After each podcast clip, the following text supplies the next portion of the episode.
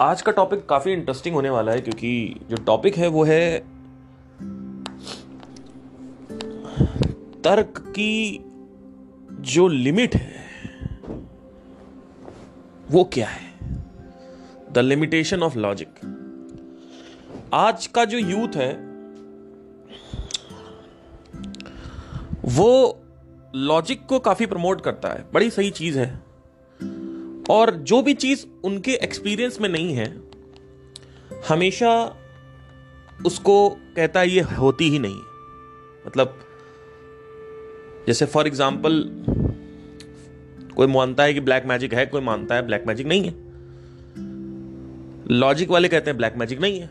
कुछ लोग कहते हैं ब्लैक मैजिक है। तो लॉजिक जो डायमेंशन है माइंड का, वो क्या, पहली चीज़ तो लॉजिक है क्या? दूसरी चीज़ ये जो डायमेंशन है माइंड का, ये जो left side of the brain है लॉजिकल माइंड है एग्जैक्टली exactly ये क्या है और कैसे काम करता है? और इसकी लिमिटेशन क्या है? उसके बारे में बात करेंगे। सो वॉट इज़ लॉजिक जब भी किसी चीज़ का एक्सपीरियंस या ये कह सकते हैं कि उस चीज़ की जो इंफॉर्मेशन है, वो हमारे पास होती है। तो हम कह सकते हैं कि लॉजिक कल बात है। मतलब क्या कि वो जो बुद्धि है, जो इंटेलेक्ट है, वो उसको एक्सेप्ट कर रही है, क्योंकि इंटेलेक्ट क्या है? लॉजिक को समझने से पहले इंटेलेक्ट को समझना बहुत ज़रूरी है। क्योंकि इंटेलेक्ट जो है, left side of the brain जो है, जो लॉजिकल माइंड है, जो इंटेलेक्चुअल माइंड है हमारा, वो क्या है एग्जैक्टली exactly? यही नहीं समझ में आता लोग इंटेलेक्ट बहुत ही कमाल की चीज़ है। एक आदमी की इंटेलिजेंट इंटेलिजेंस अच्छी है, एक आदमी की इंटेलिजेंस नहीं है। इंटेलिजेंस है क्या? पहले तो यह समझना ज़रूरी है। किसी भी चीज़ का परम्यूटेशन एंड कॉम्बिनेशन कोई ऑर्गेनिज्म कितनी तेज़ी से कर ले रहा है, कितने अच्छे से कर ले रहा है यह है इंटेलिजेंस मतलब क्या? आपको मैंने हज़ार पजल के पीसेस दे दिए। और किसी ने कुछ बनाया, किसी ने कुछ बनाया, कितनी गति से बनाया और कितना सटीक बनाया। ये इंटेलेक्ट है, ये इंटेलिजेंस है। कोई इंसान के पास जो नॉलेज है, और नॉलेज कहाँ से इंटेलेक्ट लेती है? वो लेती है याददाश्त से मेमोरी से। लाइक फॉर एग्ज़ाम्पल अगर हम एक इंटेलेक्ट के जो सबसे ऊपर मुझे जो लगते हैं, वो उनको नाम लू तो वो है Jiddu Krishnamurti ji. What he is doing is like he is asking the right question a person who is asking question is using the left side of the brain दिमाग के बाएँ हिस्से को वो यूज़ कर रहा है। और वो उतना ही जा, जितना ज़्यादा वो यूज़ करेगा उतना ही ज़्यादा उसकी एक्सरसाइज होती है।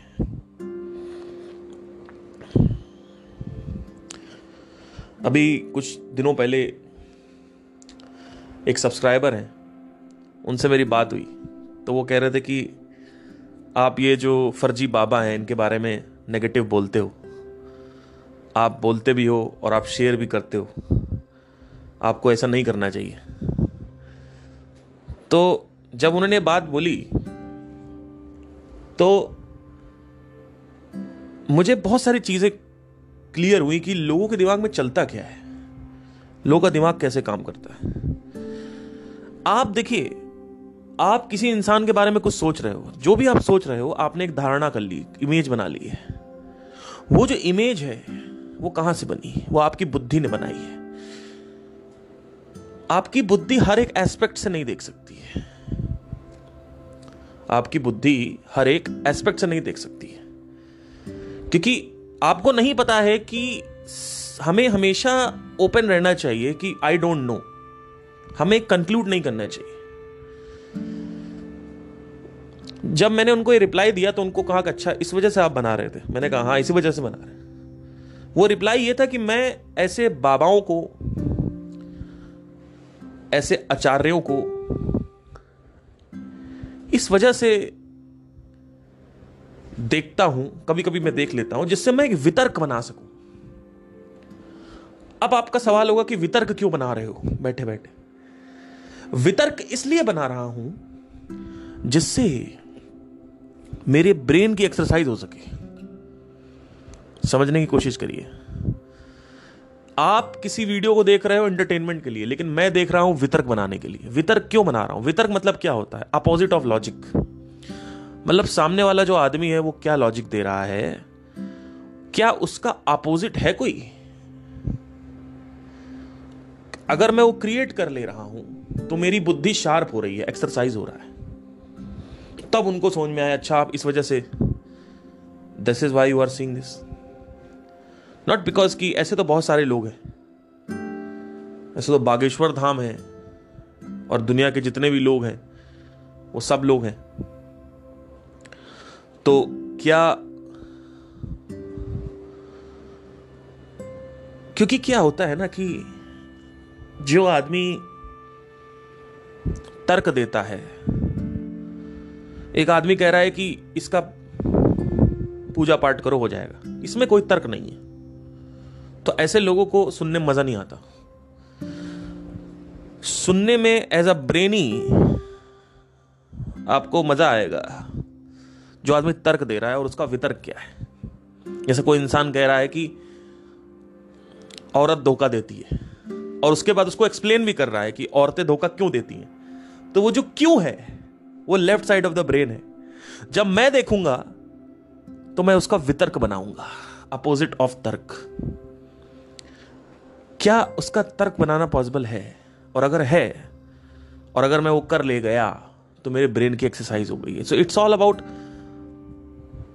not making your brain rusty जंग नहीं लगनी चाहिए, क्योंकि जिस चीज़ का इस्तेमाल नहीं होता है, वो चीज़ बेकार होने लगती है।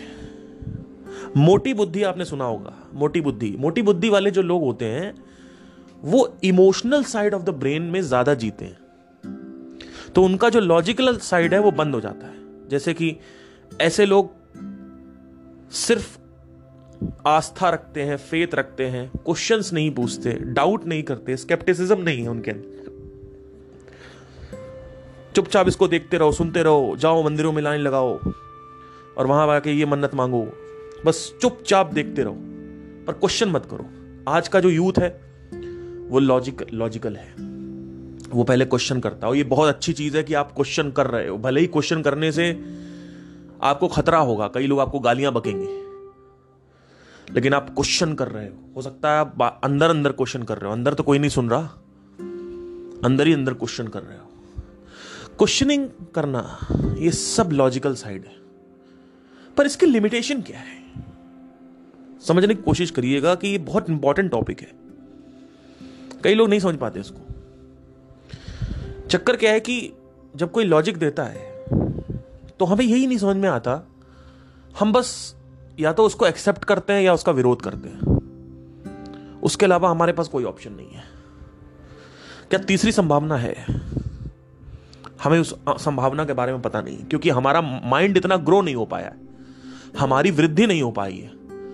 जैसे जैसे आप एक्सरसाइज करते रहते हो ब्रेन की वैसे वैसे आपका माइंड जो है ग्रो होता रहता है। अगर जिस दिन आपने क्वेश्चन करना बंद कर दिया, और एक रिपीटेड रिपीटेटिव लूप में घूम गए आप, सुबह उठ रहे हो, शाम को सो रहे हो, सुबह उठ रहे हो, शाम को, यही हो रहा बीच में कुछ खास नहीं, कुछ नया नहीं है, उस दिन मज़ा नहीं आएगा। कई लोग क्या करते हैं कि यात्रा को कंपनसेशन बना लेते हैं। लोग ट्रैवल करते हैं, जैसे लड़कियों को बड़ा क्रेज है आजकल की लड़कियों को। खतरनाक क्रेज होता है, यहाँ घूमना, वहाँ घूमना, यहाँ जाना, वहाँ जाना। लड़कों को भी है पर लड़कियों को सुपर डुपर है हद पार क्रेज है। ये मैंने एक नया पैटर्न नोट किया है कि लड़कियाँ ज़्यादा घूमने में उत्सुक होती हैं। उनको घुमाओ, जितना ज़्यादा हो सके उतना घुमाओ आप। तो और लड़के भी होते हैं। लड़के जो हैं वो मनाली मनाली जाते हैं, गांजा वांजा फूकते हैं।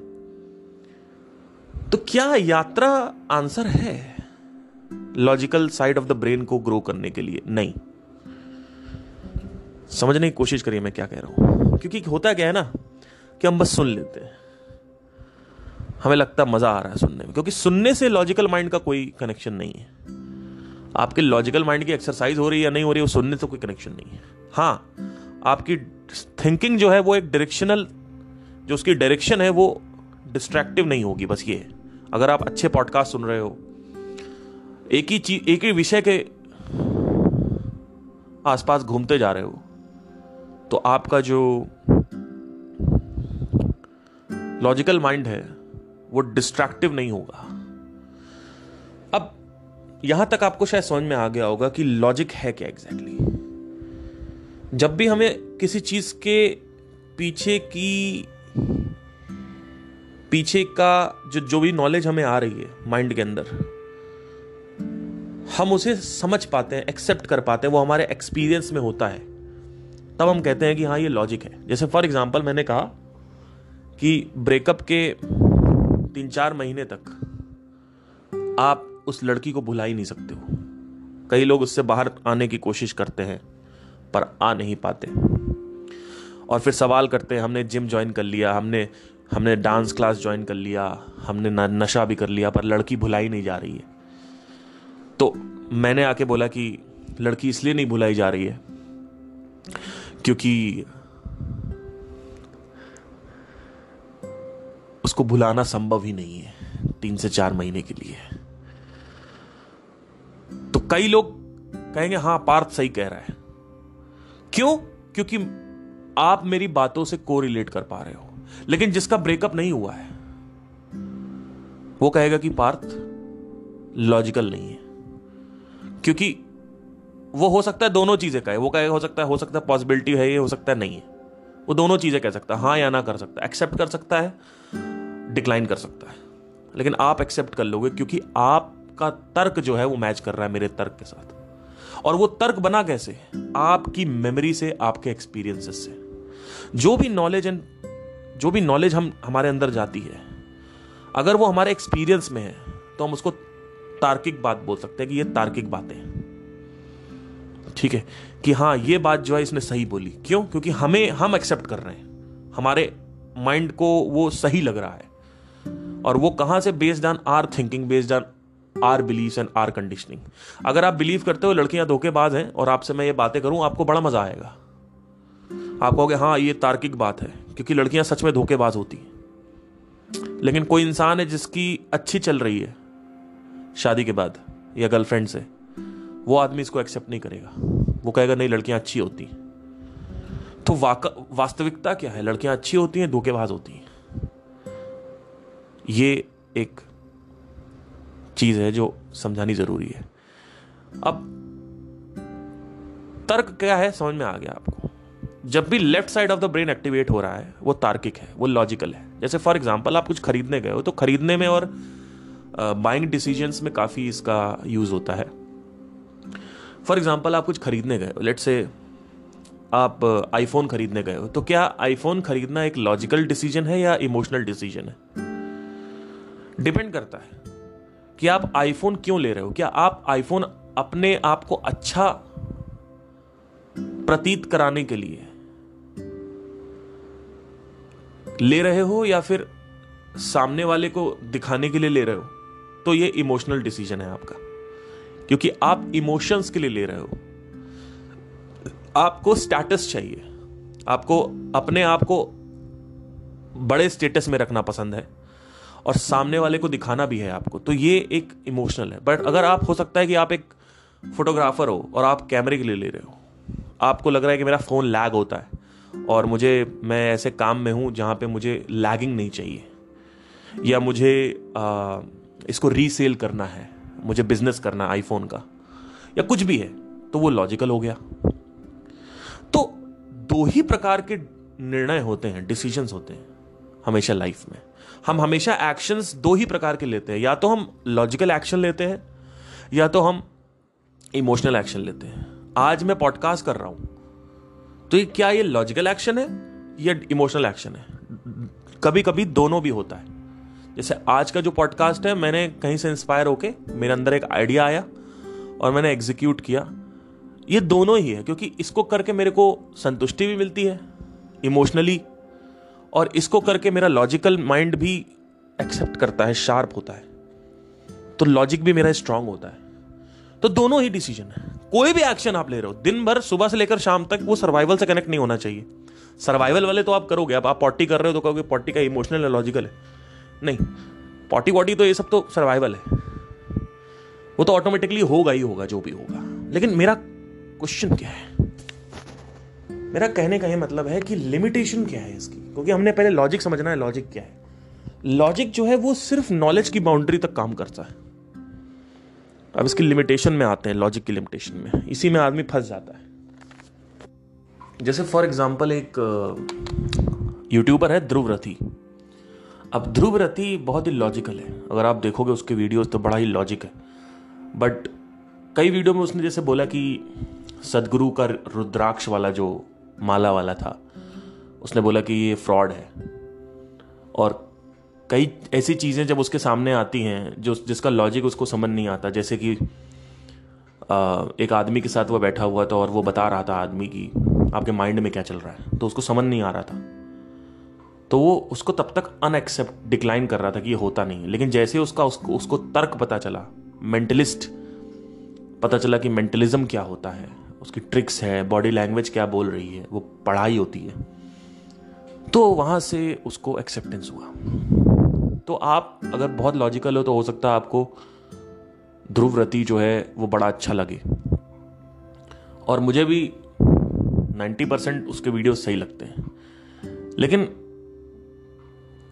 इस इस नाम को मैं ले क्यों रहा हूँ, उसको, इसका समझने की कोशिश करिए कि लॉजिकल माइंड काम कैसे करता है, ये पहले समझना ज़रूरी है रैदर देन कि लॉजिक लॉजिकल बातें कैसे करें, कि मैं लॉजिकल हूँ, मैं, लेकिन लॉजिक है क्या? व्हाट इज़ लॉजिक लॉजिक बनता कैसे? आपके पास जो भी नॉलेज है, जो भी इंफॉर्मेशन आ रही है बाहर से, आप उसके बेसिस पे ही तो कुछ क्रिएट कर सकते हो। आप और क्या क्रिएट करोगे? जैसे स्पाइडरमैन जो है, आप कहोगे वो एक क्रिएटिव चीज़ है। वो क्रिएटिव चीज़ नहीं है। स्पाइडरमैन एक बहुत ही अच्छा रिज़ल्ट है एक ऐसे माइंड का, जिसका परम्यूटेशन एंड कॉम्बिनेशन अच्छा रहा है। एक नॉलेज है और मतलब बहुत सारी अलग अलग तरीके की नॉलेजेस हैं मेमोरी में पड़ी हुई हैं। ये जो पचास तरीके की नॉलेजेस है, जो मेमोरी में पड़ी हुई हैं इसको मिक्स एंड मैच करना। उसके बाद एक ऐसी डायग्राम ऐसा कुछ बनाना, जो सबसे अच्छा बना लेगा। वो ज़्यादा तार्किक है। और यही हुआ। स्पाइडर और मैन को मिला दिया और स्पाइडर मैन बन गया। क्रिएटिविटी यही है। लेकिन क्रिएटिविटी की लिमिटेशन सिर्फ़ और सिर्फ़ नॉलेज में है। क्योंकि नॉलेज से ऊपर जो भी अंदर आ रहा है उससे ऊपर आप क्या सोच पाओगे? कुछ सोच सकते हो? नहीं सोच सकते।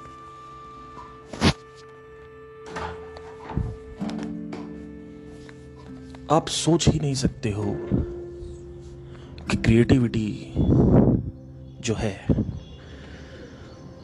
वो एक लिमिटेड दायरे में घूमती है।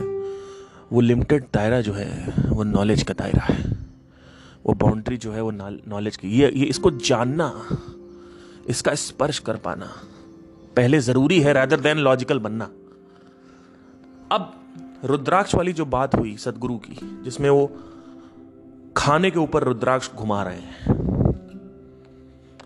एक तार्किक व्यक्ति क्या कहेगा कि ये सब बकवास है? कभी भी बकवास नहीं बोलना होता है। कभी भी एक्सेप्ट या डिक्लाइन नहीं करना होता। समझने की कोशिश करो। आप जब सुनोगे इस पॉडकास्ट को तो आप या तो एक्सेप्ट कर रहे हो और डिक्लाइन कर रहे हो। जैसे मैंने ब्लैक मैजिक बोला तो ब्लैक मैजिक मैं कह रहा हूँ नहीं है तो आप कहोगे हाँ नहीं है, या भूत नहीं होते हैं रियलिटी क्या है घोस्ट की, ये जो कुछ भी है। मैं ये नहीं कह रहा हूँ कि मान लो कि भूत होते हैं, या मैं ये भी नहीं कह रहा हूँ कि मत मानो कि भूत होते हैं। मेरा सिंपल सा ये कहने का मकसद है कि आप एक्सेप्ट या डिक्लाइन के अलावा क्या कोई तीसरा बटन है? Is there a third button हम ये कह सकते हैं कि हमें नहीं पता है। क्या ये ज़्यादा तार्किक होगा या फिर कंक्लूड कर देना कि ये बकवास है? तो नॉलेज वहीं तक काम करती है, जहाँ तक आपने इंफॉर्मेशन अंदर ले रखी है। अभी कुछ ऐसी इंफॉर्मेशन आपके अंदर आने लगे, जो इंफॉर्मेशन एक किसी दूसरे प्लानट के एलियन के माइंड से आपके अंदर एक ऐसी इंफॉर्मेशन आ रही है। मतलब आपका माइंड कनेक्टेड है। आप और दूसरे गैलेक्सी में जो एक एलियन है। और वो अपने प्लैनेट की बातें आपसे बताने लगे। और यहाँ न्यूज़ में आप बताने लगो कि हाँ मुझे पता है कि लाइफ कहाँ है, कैसे इवॉल्व हुई बिग बैंग थ्योरी सही है या नहीं है ब्लैक होल में क्या होता है। तो वो इंफॉर्मेशन कहाँ से आई आपके पास? वो एलियन के माइंड से आपके अंदर आई लेट से तो अब आपका नॉलेज का दायरा बढ़ गया। लेकिन अगर जो बाउंड्री है मतलब आप एक समझ लो कि आप ये इमेजिन करो कि क्रिकेट स्टेडियम है और जो बाउंड्री लाइन है, उसके भीतर की जो घास है, उसके अंदर की जो घास है, वो आपकी नॉलेज है। और बाउंड्री लाइन के बाहर जो कुछ भी इंफॉर्मेशन है वो आपको अभी तक पता ही नहीं है। तो बाउंड्री लाइन के बाहर जब भी मैं बात करूँगा आप कहोगे ये नहीं होता है। क्यों? क्योंकि आपके एक्सपीरियंस से वो मैच नहीं कर रहा है। मैं बोलूँगा ब्लैक मैजिक आप कहोगे नहीं होता। मैं बोलूँगा घोस्ट आप बोलोगे नहीं होता है। लेकिन अब मैं बोलूँगा कि आ, आ, एक ऐसा डिवाइस है जिससे यहाँ बैठे बैठे अमेरिका में बात हो सकती है। आप कहोगे हाँ होता है। एक ऐसा डिवाइस है जिससे आप अपनी टीवी को चला सकते हो। आप बोलोगे हाँ होता है। लेकिन आज से सौ साल पहले मैं बोलता आपसे तो आप कहोगे, नहीं होता है। राइट तो आप वही बात करोगे जो आपके नॉलेज एंड इंफॉर्मेशन जो भी है, उसके दायरे में हो। तो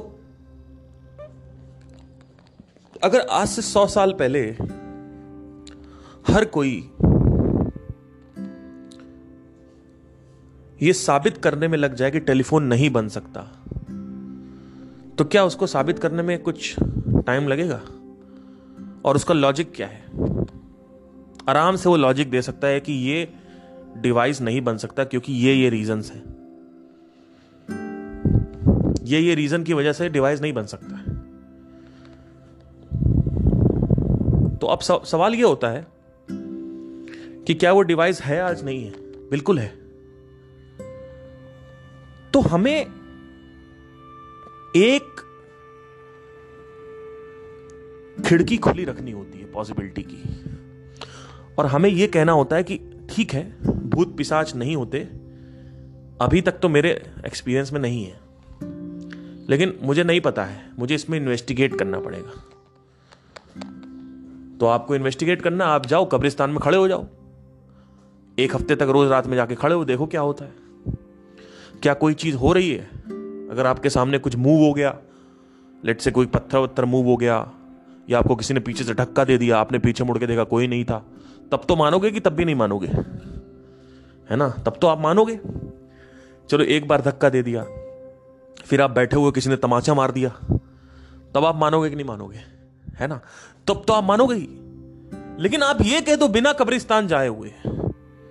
कि भैया नहीं होता है। जैसे ध्रुव ध्रुवरती ने कहा कि मुझे लगता है कि ये ये रीजंस हैं, जिसकी वजह से ये तार्किक रीजन और आप तर्क दे पाओगे, और आदमी एक्सेप्ट भी कर लेगा। लेकिन अगर एक रियल इन्वेस्टिगेटर है इन्वेस्टिगेशन कैसे होती है? एक जासूस है डिटेक्टिव है। डिटेक्टिव हमेशा पॉसिबिलिटी को ओपन रखता है और बंद भी रखता है। वो पीछे खड़ा होकर देख रहा होता है। वो वो पक्षपात नहीं करता। हमने पक्ष ले रखा है। ये होता है, ये नहीं होता। बाउंड्री लाइन के अंदर जो कुछ भी इंफॉर्मेशन है, वो इंफॉर्मेशन से रिलेटेड अगर हमें कुछ भी आ गया तो हमने एक्सेप्ट कर लिया। लेकिन उसके बाहर भी कुछ हो सकता है और होता ही है। नहीं होता तो आज इतनी डिस्कवरीज नहीं होती। इतनी भयंकर डिस्कवरीज नहीं होती।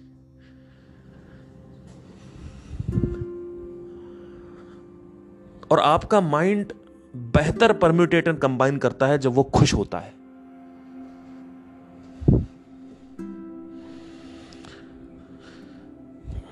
एक इंफॉर्मेशन है भूत पिशाच की। अगर आपको साबित करना है तो आपको बाहर जाके इन्वेस्टिगेट करना है। एक इंफॉर्मेशन है कि आपने कुछ सोचा और आपने अप्लाई किया। और फिर देखा कि उसका रिज़ल्ट क्या आ रहा है। बिना अप्लाई किए वो इन्फॉर्मेशन आपको नहीं मिलेगी। जैसे बिज़नेस आपको करना है तो आपने रेस्टोरेंट खोला और फिर आपको पता चलेगा कि रेस्टोरेंट चलेगा कि नहीं चलेगा। बिना खोले कैसे पता चलेगा? क्या बिना खोले ये पता चल जाएगा रेस्टोरेंट चलेगा कि नहीं चलेगा?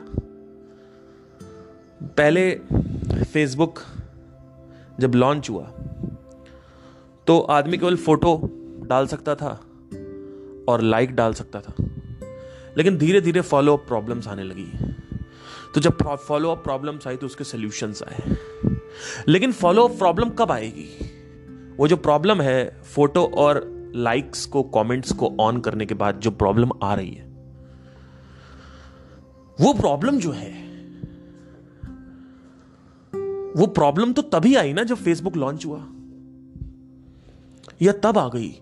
बिना सोचे ही आप सब सोच लोगे क्या? बिना करे ही सब कुछ कर लोगे क्या? तो एक तो इंफॉर्मेशन है कि आपको बाहर जाके कुछ, जैसे माउंट एवरेस्ट पे क्या है ऊपर टॉप पे? या माउंट कैलाश पे क्या है? अभी तक कोई गया नहीं है। तो आपको अगर पता करना है तो क्या करोगे आप? आपको माउंट कैलाश पे चढ़ना है। उसकी भी थ्योरीज कई लोगों ने लगा रखी है। कि ये होता है, वो होता है। लेकिन वास्तविकता में कब पता चलेगा? जब कोई चढ़ेगा, जब कोई चढ़ेगा तो पता चलेगा। एक इंफॉर्मेशन वो, एक इंफॉर्मेशन है कि आपने कुछ सोचा फेसबुक लॉन्च किया, फिर ही आपको पता चला कि आप क्या प्रॉब्लम आ रही है। बिना लॉन्च करे आपको प्रॉब्लम नहीं मिलती। मतलब आपने कुछ किया, तब एक नया ऑब्स्टेकल आया। वो ऑब्स्टेकल तब तक नहीं आएगा जब तक आप करोगे नहीं। और एक और इंफॉर्मेशन होती है, जो जहाँ पे कहीं जाने की ज़रूरत नहीं है, कुछ करने की ज़रूरत नहीं है। वो इंफॉर्मेशन होती है कि आपके माइंड के जो रिएक्शंस हैं, उसके बारे में अवेयरनेस जो माइंड में चल रहा है हर वक्त, उसको देखना। जैसे फॉर एग्ज़ाम्पल आपका ब्रेकअप हुआ। तो हम क्या करते हैं? हम सिगरेट पीते हैं, बातें करते हैं इधर उधर। हम डांस क्लास ज्वाइन करेंगे, जिम क्लास ज्वाइन करेंगे, जिमिंग करेंगे। हम डिस्ट्रैक्टेड रहते हैं। लेकिन अगर आप बैठो और आप देखना चालू करो कि ब्रेकअप में क्या ऐसे विचार हैं जो मेरे को परेशान कर रहे हैं। तो आप देखोगे आपको 10 से 12 ऐसे विचार मिलेंगे जो आपको परेशान कर रहे हैं। वो 12 विचार तब तक नहीं मिलेंगे। जब तक आप अंदर देखोगे नहीं। तो ये इंफॉर्मेशन कहाँ आई? कहाँ से आई? ये 12 विचारों की इंफॉर्मेशन कहाँ से आई? आई होप आप मेरे साथ हैं। ठीक है? जब आप अंदर देखते हो तो माइंड को ऑब्ज़र्व करके आप कुछ सीखते हो। ये नॉलेज तब तक मेमोरी में नहीं जाती, जब तक आप उसको कॉन्शियसली नहीं देखते हो। इसी की बात कर रहे थे वो जय कृष्ण मूर्ति पूरी की पूरी पढ़ाई जो जय कृष्ण मूर्ति के वो मैं कंक्लूड कर रहा हूँ। कुछ देखने की ज़रूरत नहीं है। जिद्दू कृष्ण मूर्ति के कोई वीडियो देखने की ज़रूरत नहीं है। संदीप महेश्वरी के कोई वीडियो देखने की ज़रूरत नहीं है। मेरे पॉडकास्ट कोई सुनने की ज़रूरत नहीं है। आपको सिर्फ़ भीतर क्या हो रहा है, उसको देखते रहना है। और जब आप देखोगे, बिना किसी मोटिव के, बिना किसी कंक्लूजन के, बिना किसी डिज़ायर के, आप बस सिंपली देख जस्ट टू बी अवेयर आप केवल देख रहे हो। तो ऐसी ऐसी इंफॉर्मेशन आपको दिखना चालू हो जाती है जो आपके मेमोरी में स्टोर होने लगती है। कितना कमाल का माइंड है। माइंड के अंदर ही चीज़ें चल रही हैं, लेकिन माइंड की जो याददाश्त है, उसमें कुछ स्टोर नहीं हो रहा है। तब तक, जब तक आप उसको देखोगे नहीं। कितनी कमाल की चीज़ है। माइंड के अंदर ही याददाश्त भी है। माइंड के अंदर ही बुद्धि भी है, ये इंफॉर्मेशंस भी हैं, लेकिन स्टोर नहीं हो रहा है। स्टोर तभी होगा जब आप उसको देखोगे। और जब वो स्टोर होता है, तब आपकी वृद्धि होना चालू होती है ग्रोथ होना चालू होती है। उससे पहले कितना भी सुनते रहो, वो सब थर्ड क्लास इंफॉर्मेशन है। सेकंड क्लास इंफॉर्मेशन है। मैं आपको फ़र्स्ट क्लास इंफॉर्मेशन की बात कर रहा हूँ। अगर आपको इस अस्तित्व के बारे में सीखना है तो खुद के अंदर झांकना चालू करो, स्वयं के अंदर झांकना चालू करो। आप देखोगे कि ब्रेकअप से रिलेटेड ए टू जेड सब पता है आपको, जो लोगों को नहीं पता है। और आपको ये जान के खुशी होगी कि मैं अब एक बुक लिखना स्टार्ट कर चुका हूँ, जो कि बुक है ब्रेकअप्स और लोनलीनेस के ऊपर। और मैंने अपना जो बुक का पहला चैप्टर है, वो अपनी गर्लफ्रेंड को भी पढ़ाया था। वो शौक थी, उसको काफ़ी अच्छा लगा। एंड उसने कहा कि ये जब मैं इसको पढ़ रही हूँ तो ऐसा लग रहा है मैं पूरा पढ़ लूँ। उसने बोला है कि आगे भी लिखो तो मैं इस, इसको बता के आपको दिखाना चाहता हूँ कि मेरी बुक जो है, वो स्टार्ट हो चुकी है। मुझे ऑलमोस्ट अभी एक डेढ़ साल लगेगा इसको कंप्लीट करने में। एक डेढ़ साल के बाद इसकी मार्केटिंग होगी। ई कॉमर्स वेबसाइट जो है उस पर डाली जाएगी। और इस बुक को जब मैं जब मैं बेचूँगा तो आप देखोगे कि पूरे इतिहास में ऐसे किसी ने बेचा नहीं है। मतलब इंडिया के इतिहास में क्योंकि मैं बाहर की मार्केटिंग स्ट्रैटेजीज जो है वो अप्लाई कर रहा हूँ इंडिया में। तो एनीवे anyway, वो एक अलग डिपार्टमेंट है। मार्केटिंग का एक अलग डिपार्टमेंट होता है अपना। और मैन्युफैक्चरिंग अभी चल रही है। मार्केटिंग को कभी भी सेकेंडरी नहीं रखना होता प्राइमरी रखना है। तो लिखते वक्त ही मेरे माइंड में सब कुछ है कि कैसे इसको प्रमोट करना है, क्या करना है।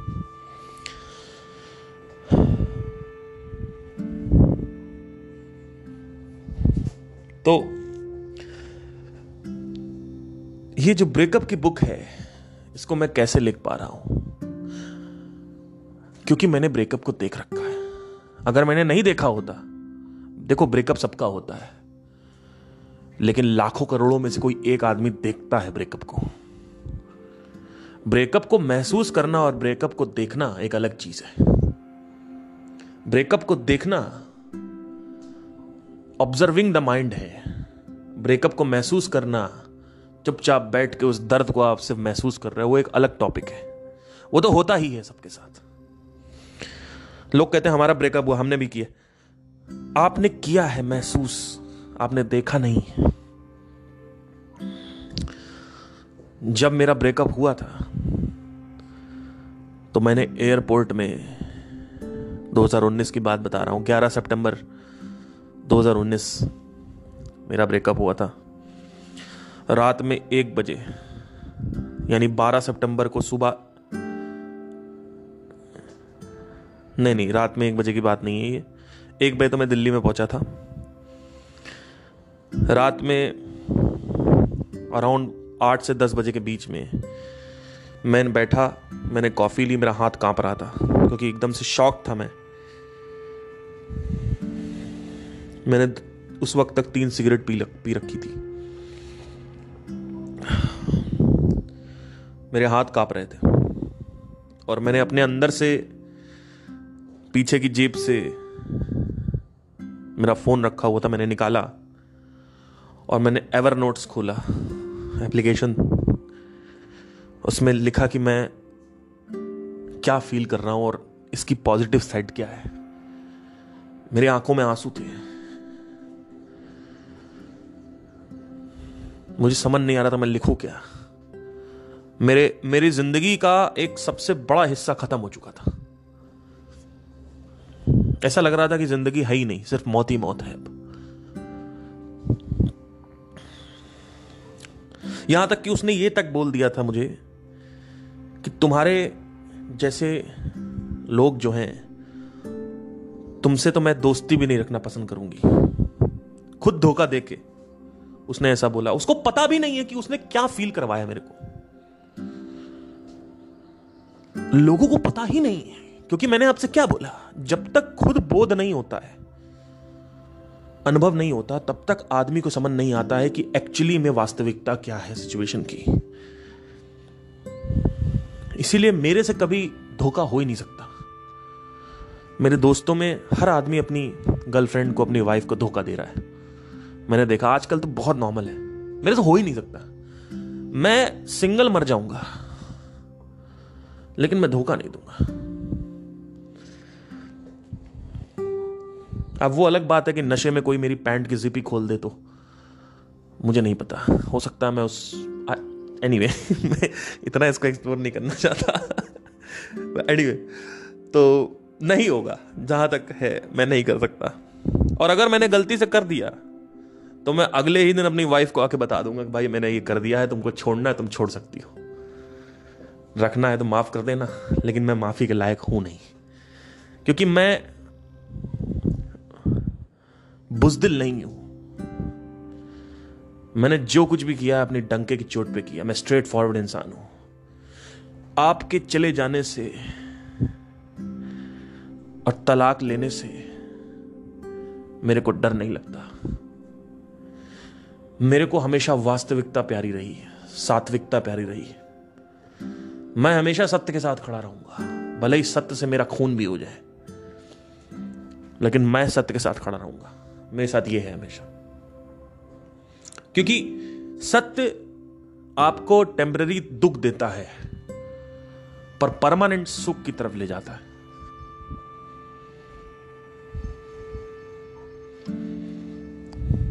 तो जब मैं वहाँ पे एयरपोर्ट पे बैठा हुआ था तो वो सब कुछ मैं देख रहा था अपने अंदर। दिल्ली में वापस आया, तब भी सब कुछ देख रहा था। ऑलमोस्ट एक डेढ़ साल तक मैंने सब कुछ देखा, अपने अंदर। तो वो जो इंफॉर्मेशन है ये फ़र्स्ट क्लास इंफॉर्मेशन है। यहाँ पे कुछ ऐसी ऐसी चीज़ें मुझे दिखी अपने अंदर, खुद के अंदर। आपको पता भी नहीं है कि आप कितनी भयानक किताब लेके चल रहे हो अपने साथ। रोज सुबह उठते हो एक किताब के साथ। आप खुद एक बहुत विशाल किताब हो। लेकिन वो किताब आप कभी पढ़ते नहीं हो। दुनिया की सारी किताबें पढ़ लेते हो, लेकिन वो किताब नहीं पढ़ते तो। और वही किताब ज़रूरी है। क्योंकि कितना भी तुम पढ़ लो भूतों के बारे में, कितना भी तुम जान लो भूतों के बारे में, जब तक तुम भूत देखोगे नहीं, तब तक तुम्हें समझ नहीं आएगा भूत क्या होता है। कितना भी शास्त्रों में पढ़ लो, स्वयं के बारे में, खुद के बारे में, कितना भी, कितनी गीताएँ पढ़ लो, अनंत गीताएँ पढ़ो, अनंत शास्त्र पढ़ लो, अनंत लोगों को सुनो, और उनको पैसे दो जाके। उनके शिविर में बैठो। लेकिन तुम्हें कुछ नहीं समझ में आएगा। क्योंकि जब तक तुम खुद को नहीं देखोगे, स्वयं को नहीं देखोगे, तब तक तुम्हें खुद समझ नहीं आता। स्वयं को देखो। अब स्वयं को देखने का मतलब यह नहीं है कि मैं कौन हूँ। मैं कौन हूँ का मतलब होता है कि आप ब्रेन के बारे में भी सब कुछ जानते हो, माइंड के बारे में भी सब कुछ जानते हो। अब मैं ये नहीं कह रहा हूँ कि सारी इंफॉर्मेशन छोड़ दो। एक वही मूर्ख इंसान है जो सामने वाले से नहीं पढ़ता। जैसे कि जब मैं शुरू में था तो मैंने अपने आप को लिमिटेड कर रखा था। मैं सिर्फ़ संदीप महेश्वरी को देखूँगा। और मैं उनके स्पिरिचुअल चैनल को देखता था। 2018 में मेरे को रियलाइजेशन हुआ कि मुझे खुद के अंदर देखना है। जब मैंने खुद के अंदर देखा, तब भी मेरी नॉलेज जो थी वो उतनी सही नहीं जा रही थी। लेकिन फिर मैंने देखा कि इस रिसर्च एरिया में, स्वयं का रिसर्च एरिया है, ये जो पीएचडी एरिया है, मैंने टेलीस्कोप का एग्ज़ाम्पल लिया। देखिए गैलीलियो ने साढ़े चार सौ साल पहले 1608 में पहला टेलीस्कोप की खोज करी। उसके बाद से उसको अपडेट करते रहे करते रहे करते रहे करते रहे। जब अपडेट हो गया तो आया हबल टेलीस्कोप 1990 के आसपास। और वो उस गैलीलियो के पहले वर्जन वन से एक लाख गुना ज़्यादा अच्छा था। फिर उससे एक हज़ार गुना अच्छा टेलीस्कोप आ गया। वो था जेम्स वेब टेलीस्कोप। वो अभी लॉन्च हुआ है। इस पूरे पूरे के पूरे मोमेंट में मैंने एक बात सीखी, जो कि मैं अभी थोड़ी देर में बताऊँगा। उदाहरण नंबर दो। जब मैं अपने कॉलेज में था तो मुझे थीसीज लिखनी थी। थीसीज पीएचडी का एक पार्ट होता है।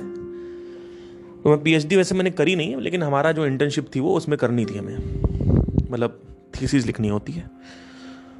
तो एक रिसर्च एरिया टॉपिक मुझे पता चला कि रिसर्च पीएचडी कैसे होता है। आपको पीएचडी कैसे तो बड़ी अनोखी चीज़, अनूठी चीज़ मेरे को पता चली कि अगर आपको पीएचडी होना है किसी फ़ील्ड में तो कुछ ऐसा लाना है जो नया हो।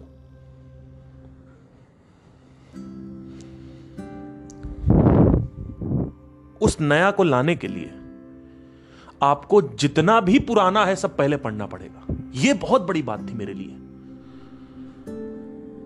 मतलब मुझे समझ में आया कि अगर मुझे स्वयं के बारे में अच्छे से जानना है तो मैं अपने डेटा के सामने क्यों लिमिट कर रहा हूँ अपने आप को? एक तो मैं खुद से सीख रहा हूँ, दूसरा मैं संदीप से सीख रहा हूँ, यही दो है बस। लेकिन फिर मुझे पता चला कि अगर मैं पुराने रिसर्च जो जो लोगों ने कर रखा, पुराने रिसर्च कर रखा लोगों ने, उस रिसर्च को उठा के पढ़ना चालू कर दूँ। और वहाँ से मेरी रुचि आई फिर कृष्ण मूर्ति जी में। तो मैंने उनकी दुनिया में देखा कि उनका संसार कैसा है। उन्होंने अपनी आँखों से कैसे देखा। फिर मैंने रमन महर्षि को देखा। भगवत गीता पढ़ी। कृष्ण की नज़रों से देखा। और मुझे हर एक व्यक्ति बदलने के बाद, इंसान बदलने के बाद, भगवान बदलने के बाद कुछ नया दिखा, कुछ नया मिला। ओशो को सुनना मैंने चालू किया। जब मैं फाइनली ओशो तक पहुँचा, अभी मैं ओशो ओशो तक मैं अभी पहुँचा हूँ। लास्ट ईयर मैंने स्टार्ट किया था ओशो को जनवरी में। मतलब एक साल हो गया मेरे को सुनते सुनते।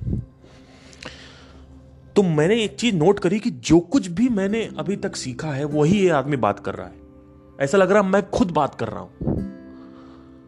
वहाँ पे बैठे बैठे। तो जब मैंने वहाँ से सीखा, तब मुझे समझ में आया कि अच्छा सिर्फ़ खुद से नहीं सीखना है। क्योंकि आप सोचोगे, मैं तो सब अपने अंदर ही देख लूँगा तो बाहर देखने की क्या ज़रूरत? ऐसा नहीं है। आप बहुत बहुत सारी चीज़ें मिस कर दोगे। क्योंकि हर एक का दृष्टिकोण अलग होता है। जैसे कृष्ण मूर्ति मॉडल जो है कृष्ण मूर्ति मॉडल जो है, वो ये कहता है कि आप अपनी बुक पढ़ो और ऑब्जर्वेशन की क्या वैल्यू है? क्वेश्चनिंग की क्या वैल्यू क्वेश्चनिंग सेकेंडरी है। जैसे संदीप जी बोलते हैं कि क्वेश्चनिंग करो क्वेश्चनिंग करो क्वेश्चनिंग करो। बहुत पहले बोलते, तब तो बंद कर दिया बोलना। मुझे तो यही नहीं समझ में आता कि वो वो व्यक्ति पिछले दो साल से आध्यात्मिक बातें ही नहीं कर रहा है। बंद कर दिया। दुनिया की बातें करो बिज़नेस करो, ये करो, वो करो। चलो, खैर, छोड़ो। तो क्वेश्चनिंग से भी पहले ऑब्जर्वेशन आता है। पहले ऑब्जर्वेशन आएगी, फिर क्वेश्चनिंग आएगी। अगर आप ऑब्ज़र्व ही नहीं कर रहे हो, आपके अंदर क्या चल रहा है तो आप क्वेश्चन कैसे करोगे? देखिए, आपने शेर को घास खाते हुए देखा। तो ही तो आपके अंदर एक प्रश्न उठेगा कि शेर घास क्यों खाता है? बिना घास खाते हुए देखे वो कैसे उठेगा? लेकिन आप डिस्ट्रैक्टेड हो। आप कुछ और देख रहे हो। आप शेर को नहीं देख रहे हो। तो आपको कभी पता ही नहीं चलेगा कि शेर घास खा भी रहा है और खा गया, कब खा के चला गया। आप सामने देख रहे हो कहीं और। आप ऊपर चिड़िया देख रहे हो। मतलब क्या ऑब्जर्वेशन का मतलब यह है कि आप शेर की तरफ़ देख रहे हो, यानी माइंड में देख रहे हो, और फिर जो आ रहा है, उसको क्वेश्चन कर रहे हो। उसी वक्त नहीं, उस वक्त तो आप देख रहे हो सिर्फ़। जिस वक्त देख रहे हो, उस वक्त क्वेश्चन नहीं करना है, क्योंकि माइंड का फोकस शिफ्ट हो गया ना फिर। लोग कहते हैं, हम बैठे हैं मेरे अंदर थॉट क्यों आ रहा है? अरे, बेवकूफ़ पहले थॉट को देखो। फिर फिर जब खत्म हो जाए सब कुछ पिक्चर खत्म होने के बाद बात करो कि कबीर सिंह को गुस्सा क्यों आता है। पिक्चर पिक्चर हॉल में बैठे बैठे थोड़ी बोलोगे कि ये आदमी मूर्ख है? नहीं तो आपको थिएटर वाले बाहर निकाल देंगे। जब पिक्चर खत्म हो गई है, तब बात होती है। पिक्चर के टाइम कोई बात नहीं होती। तो आप में से कई लोग अभी भी केवल एक आध दो लोगों को सुनते हैं। मैं कह रहा हूँ सबको सुनो। और खुद को भी देखो। पहले खुद को देखो, फिर सबको सुनो। जब आप सबको सुनना चालू करोगे, तब आपको समझ में आएगा कि हाँ यार, ये एक दृष्टिकोण है जो मुझे दिख रहा है। तो बाहर की इंफॉर्मेशन को वैल्यू देनी है, लेकिन अंदर की ज़्यादा देनी है। क्योंकि अंदर की साक्षात्कार है। जब आप अंदर के देखोगे, तभी आप कहोगे हाँ बाहर आदमी सही बोल रहा है। नहीं तो आप कैसे कहोगे सही बोल रहा है? आपने मेरी कोई बात सुनी? आपने कहा ये सही बोल रहा है। बेस्ड ऑन वॉट जो भी मैंने बात बोली, या तो आपने अपने अंदर देखी है, या तो किसी को आप मानते हो महान, उसने बोली है तो आपने कहा हाँ बात सही बोल रहे क्योंकि ये, अरे, ये तो वो भी, ये भी ये भी वही बात बोलते हैं। हाँ तो ये आदमी सही बोल रहा है। अरे, आचार रजनीश भी यही बात बोलते हैं। क्या नाम है उनका? ओशो। तो ये आदमी सही बोल रहा है। अरे संदीप महेश्वरी भी यही बात बोलती है ये तो आदमी सही बोल रहा है। या तो आप कहोगे कि हाँ मैंने अपने अंदर ये देख रखा है। तो लॉजिक की अपनी एक लिमिटेशन है। लॉजिक वहीं तक बात कर पाता है, जहाँ तक वो बाउंड्री लाइन है। बाउंड्री लाइन के बाहर भी कुछ हो सकता है, हमेशा खुला रखो। और उसको इन्वेस्टिगेट करो। अगर वाकई में आपको पता करना है कि भूत होते हैं कि नहीं होते तो किताबें मत पढ़ो। जाके बैठो कब्रिस्तान में रात में। अगर तुम्हारे अंदर इतना ही क्वेश्चन उठ रहा है कि प्रेत आत्माएँ होती हैं कि नहीं होती, मेरे से मत पूछो। क्योंकि अगर मैंने देखा और मैंने बता दिया तो भी तुम्हें विश्वास नहीं होगा। क्यों? क्योंकि तुमने नहीं देखा है। हो सकता है तुम दुनिया में गुणगान गाओ कि हाँ भूत होते हैं, भूत होते हैं, पार्थ सिंह बोल रहा था, पार्थ सिंह बोल रहा था। लेकिन एक्चुअली में आपको कभी विश्वास नहीं होगा, आपको हमेशा शक होगा। You will be always sceptic whether you accept it और नॉट फ्रॉम आउटसाइड तो अगर वाकई में देखना है तो बैठो जाके। अगर एक प्रश्न आपके अंदर अग्नि सूर्य के भांति अग्नि लगा रहा है। सूरज की तरह आपके अंदर वो प्रश्न जल रहा है। भस्म हो रहा है। तो जाओ, बैठो कब्रिस्तान में और देखो। साक्षात्कार करो चीज़ों का। बिना साक्षात्कार करे। तो अब सवाल आता है, कुछ चीज़ों का साक्षात्कार हो सकता है, पर कुछ चीज़ों का नहीं हो सकता। जैसे रीबर्थ। रीबर्थ का साक्षात्कार कैसे करोगे? ब्लैक होल का साक्षात्कार कैसे करोगे? तो वहाँ पे भी आप समझ सकते हो, अगर बाकी के डेटा पॉइंट्स को आप एनालाइज करो तो। लेकिन बाकी के डेटा पॉइंट्स आपको पता ही नहीं क्या है। जैसे कि हर एक कण, अगर आप ऑब्ज़र्व करोगे, हर एक कण खुद को रिपीट करता है। पानी जलता है, भाप बनता है, फिर आसमान में जाता है। फिर नीचे गिरता है। हर एक चीज़ लूप में लूप में चल रही है। Everything is running in a loop you know to understand that हर एक चीज़ लूप में चल रही है।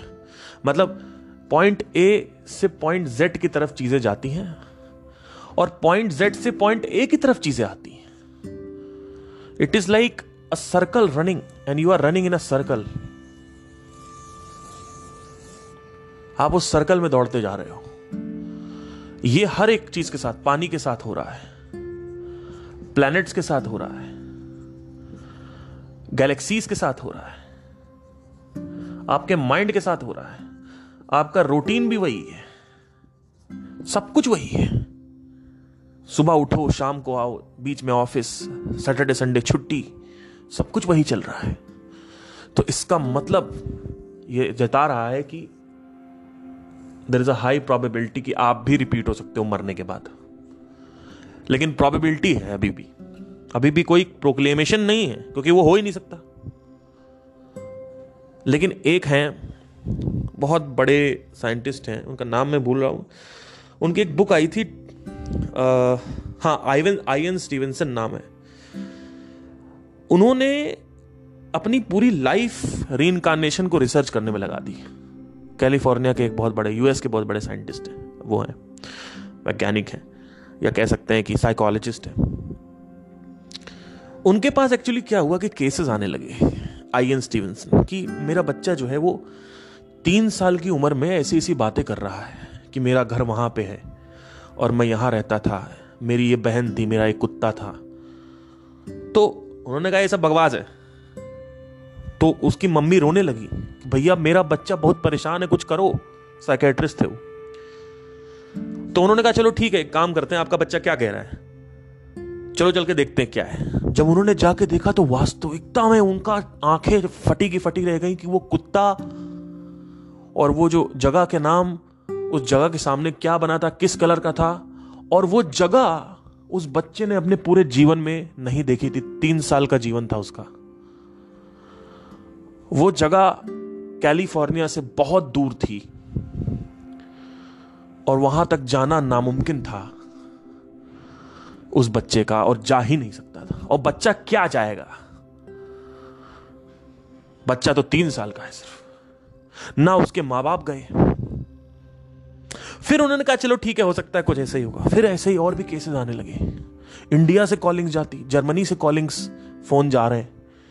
तो जब जाके देखा, वहाँ पे पता किया तो एक्चुअली में उन्होंने कहा कि यार, मेरा ये तो रिसर्च टॉपिक बनना चाहिए।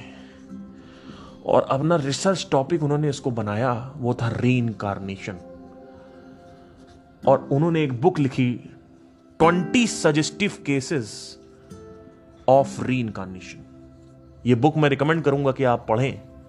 आपको समझ में आएगा कि ये हो क्या रहा, चक्कर क्या है। इनफैक्ट इस बुक में यह भी मैंशनड है कि जहाँ पे किलिंग हुई है, अकाल मृत्यु वाले सारे लोग हैं, जो अकाल, ज़्यादातर जो बच्चे हैं, उन, वो शौक में पैदा होते हैं। कि वो शौक जैसे वो कोई मरा, कोई क्रैश होके मरा तो वो क्रैश उनको याद रहता है और कोई पानी से मरा है तो उसको पानी से डर लगता है, पानी का फोबिया होता है।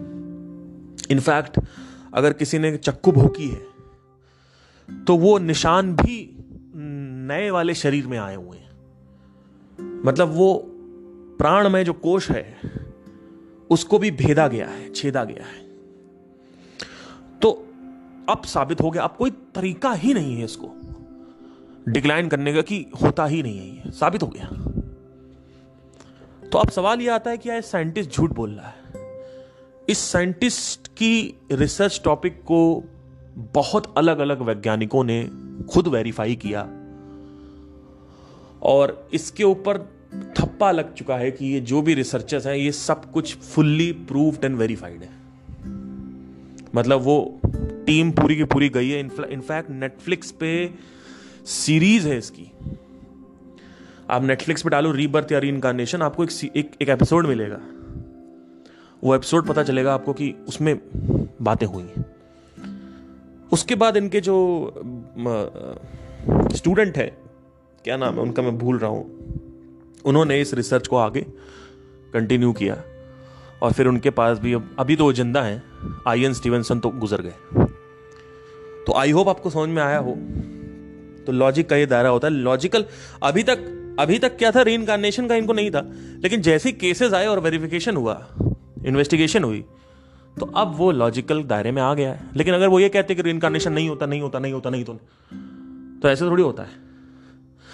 अगर आपको वास्तविकता में जानना है कि री इनकारनेशन क्या है, कैसे नहीं तो आप इस बुक को अमेजोन से, महँगी किताब है, काफ़ी, चाहे चार पाँच हज़ार की किताब है ये, आप खरीद सकते हो। नहीं भी खरीदना है तो आप गूगल पे फ्री पीडीएफ डाउनलोड कर सकते हो। Thank you guys have a nice day take care